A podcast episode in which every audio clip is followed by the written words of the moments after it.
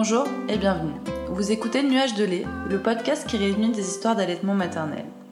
Aujourd'hui, je reçois Sophie, créatrice de Comme Avant, une marque de cosmétiques naturels, et maman de deux garçons, Naël, bientôt 3 ans, et Joanne, 8 mois.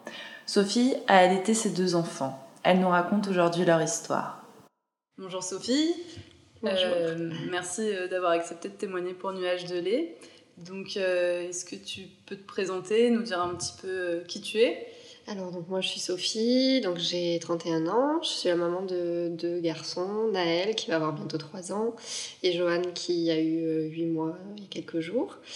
Euh, et puis donc euh, bah, dans la vie, je j'ai créé il y a un peu plus de deux ans du coup euh, la marque Comme Avant avec mon conjoint et euh, en famille aussi. Euh, voilà une marque de cosmétiques euh, naturels euh, donc qu'on a créé euh, pas longtemps après la naissance de notre fils aîné.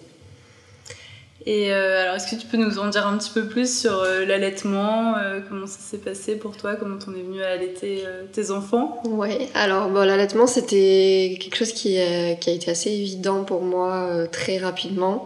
Euh, pour euh, donc avant d'avoir Naël, j'ai fait une, fausse couche euh, et donc c'est vrai que j'ai une grosse prise de conscience sur voilà sur le fait de faire attention à tout ce que je pouvais consommer en alimentation, en cosmétique, etc.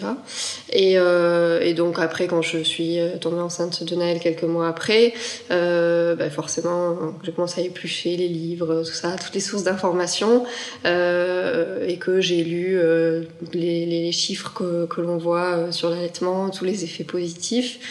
Je me suis pas trop posé la question et ça m'a un peu semblé évident de me dire bon oui moi je vais en tout cas je au départ je me suis dit oui je vais essayer d'allaiter parce que c'est là où voilà c'est la première perception que j'avais c'était bon bah l'allaitement on essaye et puis ça Mhm. marche et puis des fois ça marche pas c'était un peu l'image que j'avais euh, parce que je viens pas forcément d'un milieu où il y avait beaucoup de, de, de mamans allaitantes autour de moi euh, donc ma maman nous a allaité avec mes frères, avec mon frère et ma sœur, mais euh, c'est vrai que c'est pas un sujet dont on parlait souvent ou voilà, c'est pas. Quelque chose qui était très présent euh, dans, dans l'histoire euh, familiale. Et des copines Euh, peut-être voilà, bah, des copines très peu. J'ai eu une copine qui a, que j'ai vue allaiter et après j'ai vu aussi une cousine, mais voilà que je voyais pas très souvent. Donc c'est pas quelque chose pour moi. Il y avait plus de mamans autour de moi, beaucoup plus qui donnaient qui donnaient le biberon que que qui allaitaient. C'était c'est vrai que voilà, avant, en tout cas, avant de tomber enceinte, euh, l'allaitement, c'était bon, je me posais déjà pas forcément la question, mais en tout cas, c'était pas ce qui était, euh, euh, ce qui, ce qui primait dans mon dans mon entourage. Donc, donc c'est vrai que voilà, j'avais ces premiers a priori où je me suis dit bon oui, dans ma dans ma logique là où je sais que moi je veux faire attention à tout ce que moi je consomme pour mon enfant, l'allaitement, ça semble clairement être le meilleur choix parce qu'au moins je suis sûre de tout ce que je vais lui donner et puis et puis bon tous les tous les bienfaits qu'on qu'on lit dès qu'on se dès qu'on se renseigne un peu. Euh, mais voilà, j'avais cet a priori de me dire bon ben on essayera, on verra, ça marchera, ça marchera pas.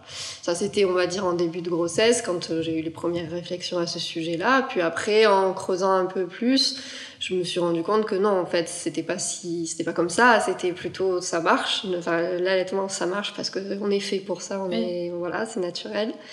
Euh, et puis, euh, à part quelques cas, très, très rares cas, j'ai plus les chiffres, mais c'est, je crois, 98% de femmes euh, qui peuvent allaiter phy- physiologiquement, sont capables d'allaiter. Voilà, il y a vraiment des cas très particuliers où, où c'est pas possible. Oui, ou vraiment. euh, Voilà, où c'est physiologiquement ouais, Il n'y a pas de lait. Voilà. ou. Voilà, c'est, donc ça, c'est pas, en tout cas, c'est pas ce qu'on entend, ou on entend très souvent, oui, ben moi, au bout d'un mois, j'avais plus de lait. Mm. voilà, ça, c'est, je me suis rapidement rendu compte que c'était pas forcément des mythes, mais en tout cas des choses, euh, des problèmes sont très probablement à chaque fois d'in- d'information, d'accompagnement, enfin voilà. Et, euh, et donc là, en évoluant sur, ce, sur ces recherches, sur ces informations, voilà, donc je me suis rendu compte que en effet, normalement, enfin, que c'était pas que j'allais essayer, c'est que j'allais allaiter euh, et que j'allais faire en sorte que ça marche. Je me suis, enfin, je me suis rendu compte que j'avais un pouvoir, euh, que, que ça dépendait, voilà, que ça dépendait aussi de moi quelque part et que c'était pas juste j'allais laisser les choses venir et qu'on verrait comment ça se passe.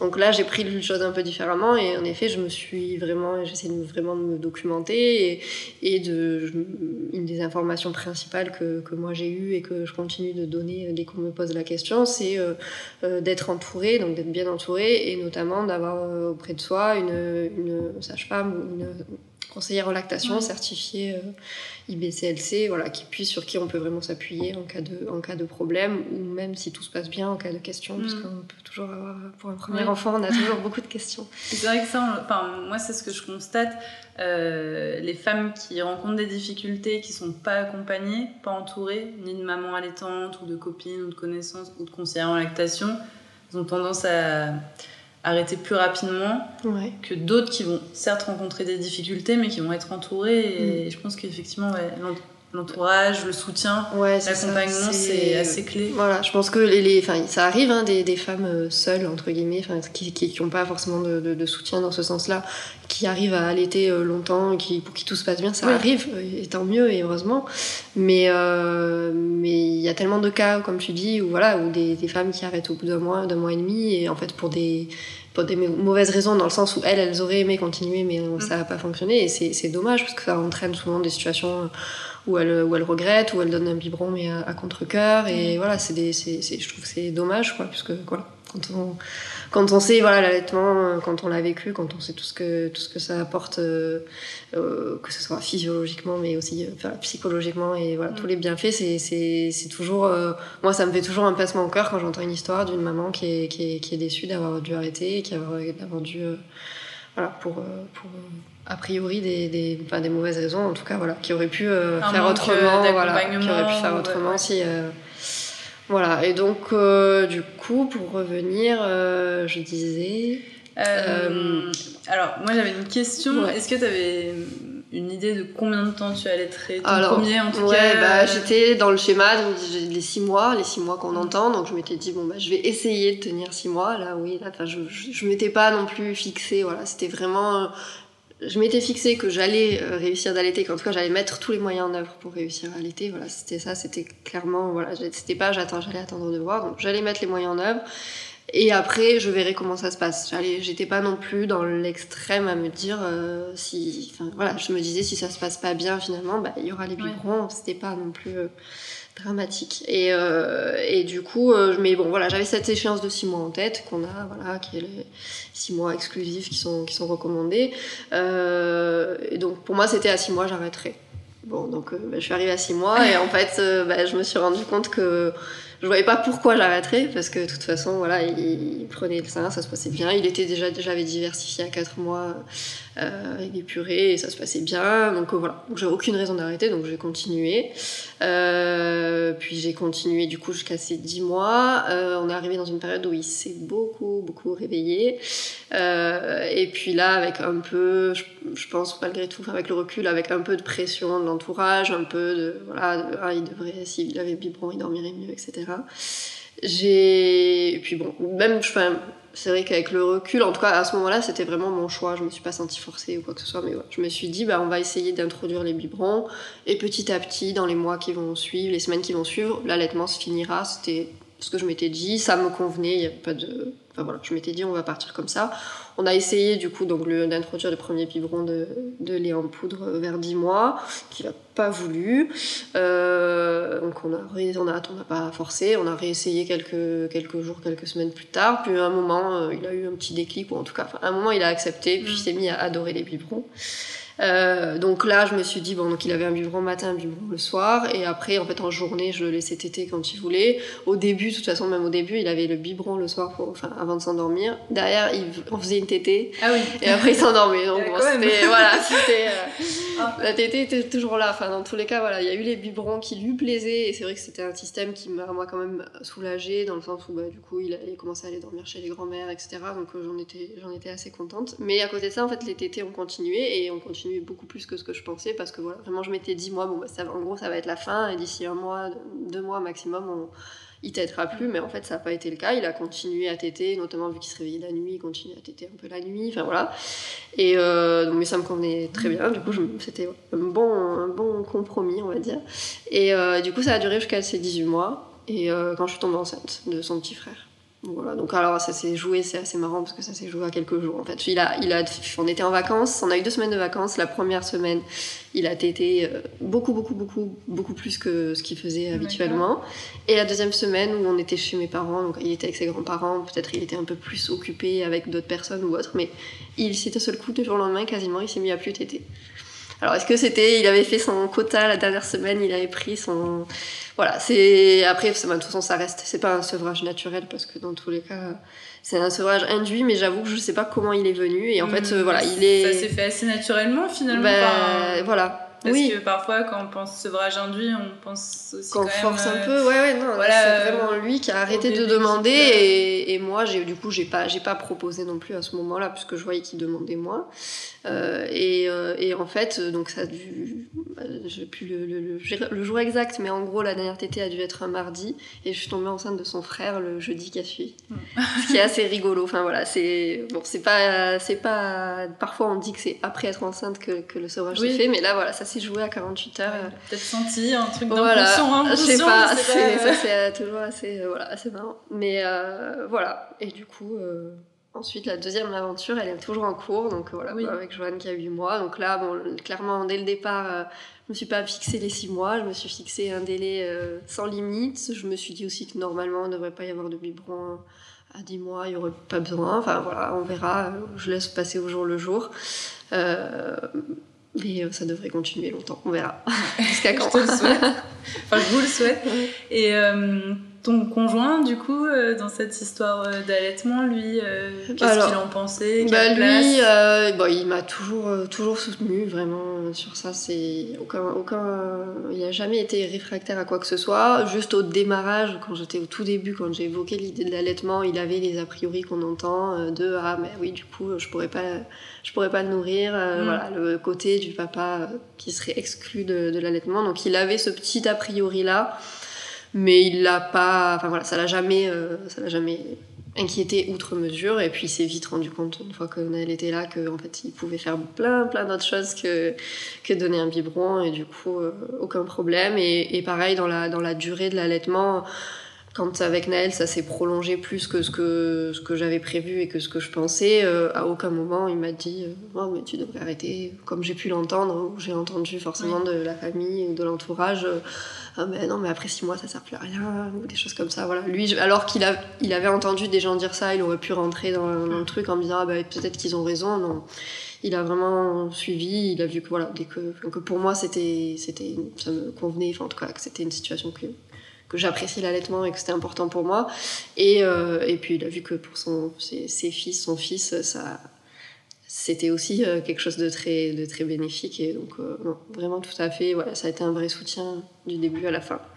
Et euh, dans ton entourage, donc euh, ton conjoint, ta famille, bah alors c'est des bah, copines maintenant peut-être que qui qui allaitent. qui allait. ou, euh, Ouais, bah alors j'ai eu euh, notamment une amie là qui a eu euh, il y a pas longtemps son troisième enfant, euh, donc qui avait donné le biberon à ses deux, deux, premiers, deux premières filles et euh, qui euh, a essayé l'allaitement. Donc euh, ça m'a beaucoup touchée le jour où elle me l'a, elle me l'a dit, bah, enfin le jour où, son fils est né, elle m'a envoyé un petit message pour m'annoncer et puis dans le message suivant elle m'a dit au fait je vais essayer l'allaitement. Donc ça, ça m'a touchée. Elle m'a, elle m'a jamais forcément dit et je lui ai pas forcément demandé si c'était grâce grâce à moi, c'est pas la, c'est pas la question. Mais en tout Mais cas, toujours un message. Voilà, qu'elle me l'a précisé, donc c'est qu'elle sait que voilà, que pour, que pour moi c'était, en tout cas c'était une information qu'elle voulait me, qu'elle voulait me donner et voilà, qu'elle savait que c'était quelque chose que que je, je serais contente, contente d'entendre et euh, voilà. Alors après ça n'a pas fonctionné comme elle l'espérait, mais je trouve que ne serait-ce que dans la démarche de- d'a- d'avoir essayé et de s'être dit bon bah oui j'ai donné deux fois le biberon mais en effet ça veut pas dire que voilà pour le troisième je peux essayer et je trouve ça je trouve ça super et euh, voilà je réfléchis si euh, s'il y a d'autres personnes Tu m'avais pas parlé d'une copine en Australie? Oui oui c'est vrai Quand et du coup, ouais, ouais. ouais, ouais. Du coup aussi, euh, cette, cette deuxième copine, euh, donc elle, qui a eu une petite fille euh, qui, a, qui a 10 jours d'écart avec, avec Johan, mon, mon deuxième fils, et, euh, et donc qui a choisi d'allaiter. Donc euh, ça, c'était, j'étais ravie euh, quand elle me l'a, quand elle me l'a annoncé. Et puis aussi, du coup, ce qui est chouette, c'est qu'elle était partie aussi dans l'idée d'allaiter 6 mois, et puis finalement, bah, là, elle est toujours en train d'allaiter sa fille. voilà, donc c'est c'est chouette de voir bah, que après, c'est, enfin, peu importe de, de, qui ça vient et de voilà de savoir mais de se dire bon ben malgré tout le message y passe et, euh, et ça sensibilise des, des, gens autour de nous et euh, mm. c'est chouette quoi donc euh, voilà comme ton, ton, podcast aussi c'est c'est je trouve que c'est une super initiative parce que parce que voilà ça permet de faire parler de ce sujet de sensibiliser et, et clairement je pense que pour beaucoup comme tu disais au début l'allaitement, malheureusement, aujourd'hui, même si je pense qu'il y a beaucoup de progrès ces, derniers, ces dernières années, mais, euh, mais c'est vrai que c'est pas forcément euh, très présent dans le, autour de nous. Et pour les, les, femmes, les jeunes femmes qui sont pas encore mamans, euh, même si elles ont envie, c'est pas forcément évident de se projeter, d'anticiper, de, de, se dire oui, je vais allaiter, je vais pas allaiter. Mais quand on a autour de nous des témoignages, des histoires, des des, des, des, choses comme ça, c'est vrai que ça sensibilise et ça permet euh, en tout cas d'avoir une réflexion qui commence à mûrir, euh, même si c'est parfois plusieurs mois avant, avant d'avoir un, d'avoir un enfant. Donc c'est chouette. Et, euh, et, ce qui est, bon, moi, ce que je trouve assez marrant, c'est la différence du coup de au niveau de mon entourage dans les réactions entre mon premier et mon deuxième. Oui. C'est-à-dire que bah, pour mon premier, globalement, tout le monde, quand tu dis que tu allaites, c'est très rare qu'on critique ce choix, mais donc tout le monde plutôt dire ah c'est bien, super et tout. Donc ça c'est au début, puis quand ça dure, on commence à te dire mais du coup tu vas allaiter jusqu'à quand? Donc là tu dis ben je sais pas en fait, on verra. Donc voilà, puis quand ça dure vraiment, on te dit non mais là ça sert plus à rien. Et puis là il a encore faim, tu devrais lui donner. Enfin voilà tout ce que tu, tu as sûrement aussi entendu. Enfin voilà tout ce que tu on entend. Et puis bizarrement quand on a un deuxième, en fait on n'entend plus rien. c'est Parce qu'en fait je, voilà ils savent que de toute façon ben, je compte aller été euh, longtemps, donc ils me demandent pas jusqu'à quand parce qu'ils savent que j'ai pas la réponse. Euh, ils me font pas de critiques ou de questions sur le fait que j'allais être encore à 8 mois parce qu'ils savent que je peux aller encore beaucoup plus loin, donc euh, voilà. Euh, mais je, même si j'en rigole, je me dis que malgré tout, c'est que bah, dans leur tête, c'est, ça veut dire que c'est ça redevient, ça devient normal, quoi, en tout cas. Autant pour, pour Naël, ça les a surpris, pas dire choqués, c'est un peu fort, mais ça les a surpris. Euh, là, c'est pour eux, c'est normal aujourd'hui que je fasse ça. Donc après, c'est, je trouve ça, je trouve ça bien. Tant mieux, oui. Ouais. Et euh, alors par rapport au travail, euh, je me rappelle plus pour euh, Naël, euh, mais comment ça, ça s'est goupillé bon, Moi, j'ai beaucoup de chance du coup d'avoir une situation euh, professionnelle qui est assez confortable, où j'ai mon domicile à proximité, où pour Naël, j'ai pu le garder euh, jusqu'à ses 7 mois avec moi. donc quand il est rentré à la crèche, en fait, j'ai juste, je, je, le faisais téter juste avant de l'amener et je le faisais téter dès que je le récupérais. Donc il faisait au départ des petites journées, 9h, 16h30. J'avais quand je le récupérais, j'étais contente qu'il tête, mais, euh, mais ça allait. Enfin, ça s'est puis ça s'est réglé vu que ça, le corps s'adapte facilement. Au bout de au bout de 10 jours, c'était ça s'était régulé. T'as pas eu besoin de tirer ton voilà, lait. Du coup, j'ai en fait j'ai jamais eu besoin de tirer mon lait euh, quand euh, quand les enfants ont été gardés, puisque du coup pour Naël c'était à partir de 7 mois, mais et donc la journée il était diversifié, il avait des laitages à la crèche, pas de biberon du coup. Euh, mais euh, voilà, il avait la tétée avant, avant d'y aller et dès qu'il rentrait. Et, euh, et pour Johan, j'ai mis en place un système de garde à partir de ses six mois avec une nounou qui vient à la maison. Donc du coup, je fais mes petites pauses au lieu d'aller faire ma pause café ou ma pause clope. moi, je vais faire ma pause tétée. Voilà, elle m'envoie un petit SMS et elle me dit ça va être l'heure du repas. Du coup, hop, j'arrive et je le fais téter. Donc ça, c'est hyper confortable. C'est voilà, oui. une situation hein, très particulière, mais ce qui fait que j'ai jamais eu à me poser la question de tirer mon lait, toute l'organisation qui va autour, euh, euh, que je sais qui peut être qui peut être mise en place et qui est et qui est, qui est super pour continuer tes allaitements avec la reprise du travail. Mais je sais aussi par l'expérience d'une amie notamment qui a mis ça en place, ça peut être aussi quand même très fatigant. C'est quand même voilà, c'est une grosse organisation et, euh, et bon, je suis contente du coup de pas avoir pas avoir ça à me, à me rajouter dans le quotidien, mais euh, mmh. voilà, c'est un cas, c'est un cas particulier. Mais tant mieux pour mais toi. Tant mieux, voilà. et pour ton fils. Euh, et du coup, est-ce que tu aurais des, des conseils ou des choses à dire à des mamans qui voudraient allaiter Ouais, bah ce que j'ai pu pas. dire, ouais, parce que j'ai pu dire, bah sur le ou pas, ça c'est encore un autre sujet qui est, qui est compliqué, hein, parce que c'est toujours difficile. Là, j'ai le cas d'une amie qui est enceinte depuis peu, et euh, moi je sais que Oh, mon conjoint, du coup, souvent a tendance, lui, à vouloir demander aux futures mamans si elles veulent allaiter. Et moi, c'est quelque chose que je veux pas demander, parce que je me dis que déjà, quand moi je le demande, je, je, ma question, j'ai peur qu'elle soit, pas qu'elle soit mal perçue, mais qu'ils savent la réponse, entre guillemets, que j'attends. Donc, elle est, voilà, elle est, elle est faussée, quoi. C'est pas une question neutre.